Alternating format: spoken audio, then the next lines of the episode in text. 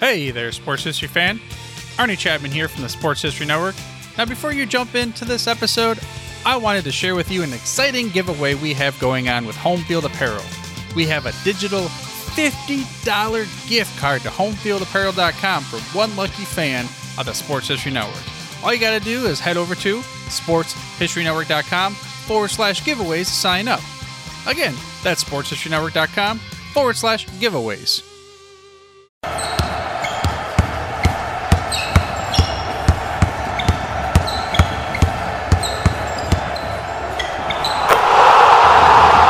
This is Basketball History 101 with Rick Loiza. Welcome back to Basketball History 101, part of the Sports History Network. I am your host, Rick Loiza, and this is the podcast where we bring to life some of the forgotten stories from basketball history. And today we bring you a story of the Cagers. Now, the Cagers were not a team. The word Cagers was used to describe basketball players in the 1920s and 1930s. The name came simply from the fact that many professional basketball leagues had players playing in cages. Now, I know that that sounds totally awful, but let me explain. Professional basketball of 100 years ago was a much rougher game than it is today. Now, I'm not talking about the time in the late 1980s or the 1990s when the bad boy Pistons teams were running roughshod over the rest of the league. The Bad Boys Pistons looked like a bunch of Boy Scouts compared to what basketball looked like in the 1920s. Back then, there were very few rules about contact and what the consequences would be from that contact.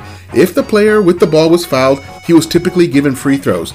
But if you fouled a defensive player away from the ball, it just meant losing possession of the ball. Now, given the fact that there was only one referee, he could not see everything. The referee was usually watching the guy with the ball. Off the ball fouls were common and serious, and I am talking about a hard elbow to the ribs or even a punch to the back of the head when the referee was not looking. This kind of thing happened all the time back then. The owners of these teams were okay with that. They liked the extremely rough play. They would even promote the physicality of the game like it was professional wrestling. Fans would buy tickets as much for the fights as they would for the basketball. If you ever see pictures of professional teams from this era, you will notice that many of them are wearing knee pads and elbow pads. They wore that stuff for protection. It was getting to a point where if things did not change, you would not be able to tell a basketball player from an American football player. It really was getting that physical where wearing pads was considered a good idea. There was no such thing as charging back then. Even headbutting was allowed. An offensive player would dribble right down the middle of the court, headbutting every defender on his way in for a layup. It was considered perfectly legal to do so. Some basketball people started discussing the need for helmets. Thankfully, it never got that far. A sports writer by the name of Rod Cooney wrote in 1931 in Sports Story magazine about a dribbler who went in for the headbutt but accidentally headbutted his own teammate who had gotten in his way. The teammate fell back and knocked over another teammate, and all three men fell down and turned the ball over. Everyone knew back then that you should never take women or children to a professional basketball game.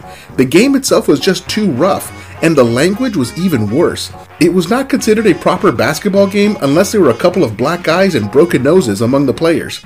Another sports writer of that day said that gladiator combats of ancient Rome were insignificant compared to basketball.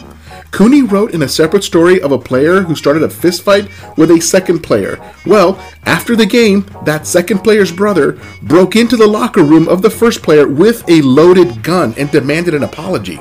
It was also common for fans sitting courtside to pull the leg hairs of an opposing player or even give them an elbow as they ran by.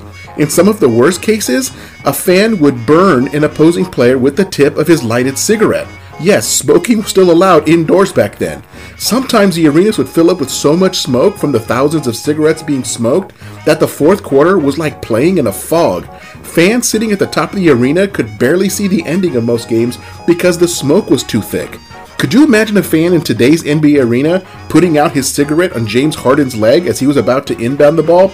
That fan would not only go to jail, but probably be banned for life by the NBA. But back in the 1920s, it was just considered a Tuesday. Today, the typical elite basketball player is extremely tall, quick, and uncommonly athletic. Just look at a guy like Giannis Antetokounmpo, who was probably the most prototypical basketball player body-wise. But back then, because of the wrestling matches that basketball games turned into, the kind of player that a team wanted looked more like an American football player or a rugby player. You wanted a player who was tough and could handle himself physically. And if he could make a few layups, so much the better. Now, if I am not being clear enough, it was absolute chaos during many professional basketball games during the 1920s and 1930s. So somebody came up with an idea to put a cage around the court to separate the players from the fans. This is a good place to take a break, and we will be right back with how having the cage changed the way that the game was played.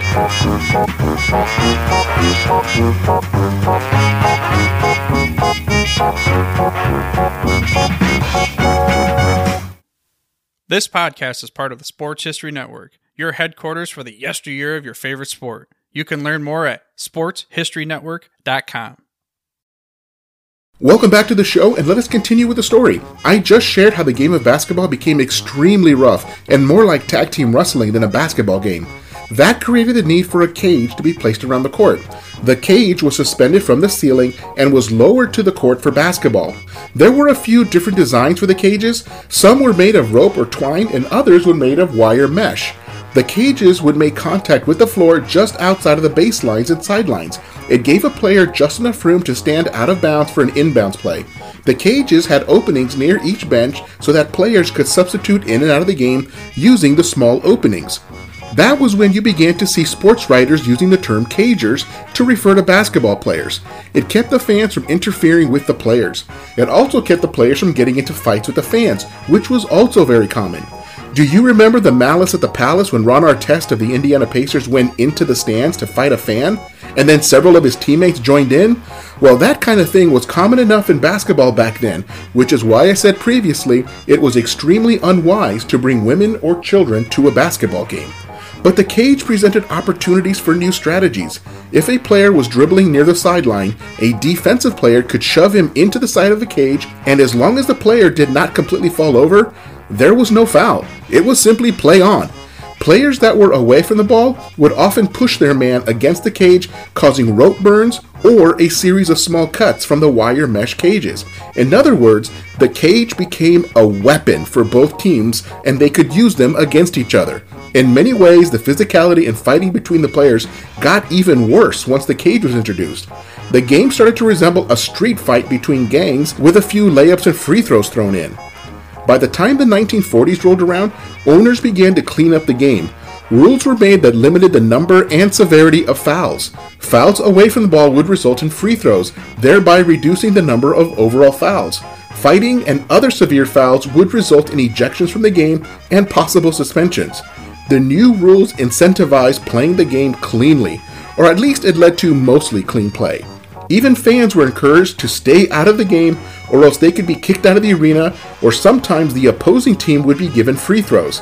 So it made sense for the fans to just stay in their seats.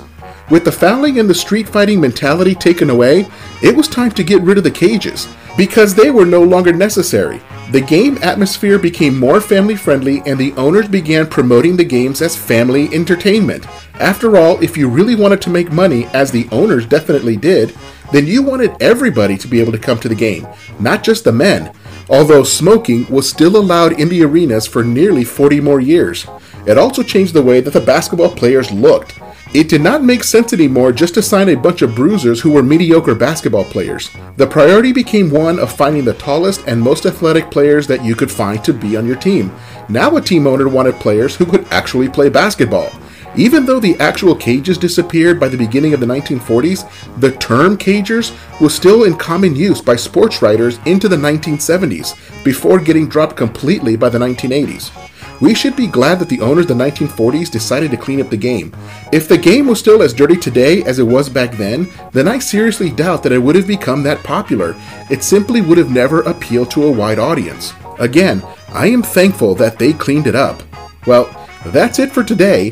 That is how the term cagers became associated with basketball. Join us next time when we do a profile on the career of Arvydas Sabonis. He is still considered by many to be the greatest player that Europe ever produced. That's next time on Basketball History 101. part of the Sports History Network, the headquarters of sports yesteryear. Go to sportshistorynetwork.com to find out more about this and other sports history podcasts. If you like what you hear, please hit that subscribe button wherever you get your podcasts. And check out our page on Facebook. It's called Basketball History 101 Podcast. There you will find shorter historical posts, as well as comments and discussion starters on today's game. I'll also announce there when new episodes come out. I want to thank my producer and editor, Jacob Loiza. Join us each week as we continue to mine the history of basketball for more great stories from the past. Take care, and see you soon.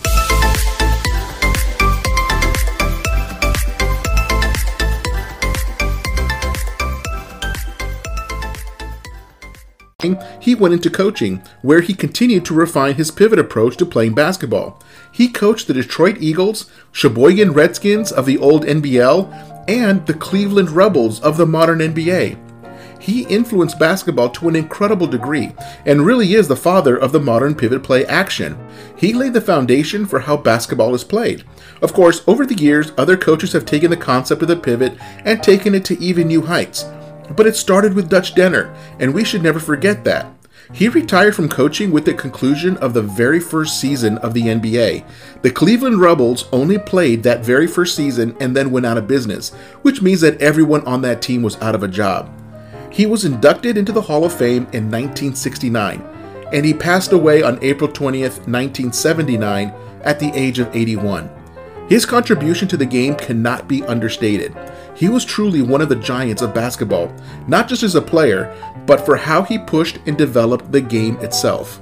Well, that is all for today. That is the story of Dutch Dehnert. Join us next time when we share the story of Kevin McHale, one of the greatest Boston Celtics of all time. That's next time on Basketball History 101, part of the Sports History Network, the headquarters of Sports Yesteryear.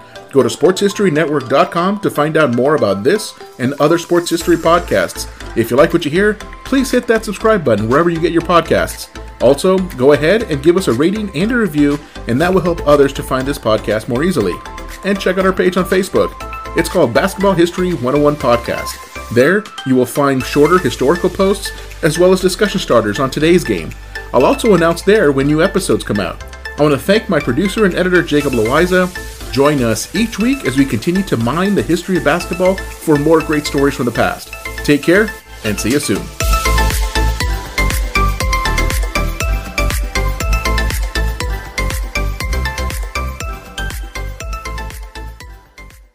Hey there, sports history fan. This is Arnie Chapman, aka the Football History Dude, and I wanted to thank you for stopping by to listen to another episode here on the Sports History Network. Our podcasters are passionate about uncovering and sharing sports stories from yesteryear. And if you didn't know it already, we have over 30 shows across the network covering all sorts of sports history topics. In fact, here's a glimpse into one of our awesome podcasts here on the network. This is Mark Mortier, and if you're a sports history fan like me, tune in and hear me talk about some great sports moments of the past. Growing up during the 1970s, I got to watch some of the most iconic moments in sports history. Hank Aaron breaking Babe Ruth's home run record. Willis Reed limping out of the locker room in Game 7 of the NBA Finals at Madison Square Garden as the fans erupted with a thunderous ovation. The 1980 Miracle on Ice as Team USA defeated the powerful Soviet Union in the Olympics. Listen every Tuesday on Yesterday's Sports. How about that? I bet you're super hyped to go listen to that new podcast, right? Well, to learn about this show and all the other podcasts on the network, head over to sportshistorynetwork.com forward slash podcast. Again, that's sportshistorynetwork.com forward slash podcast. Head over there today to find your next favorite sports history podcast.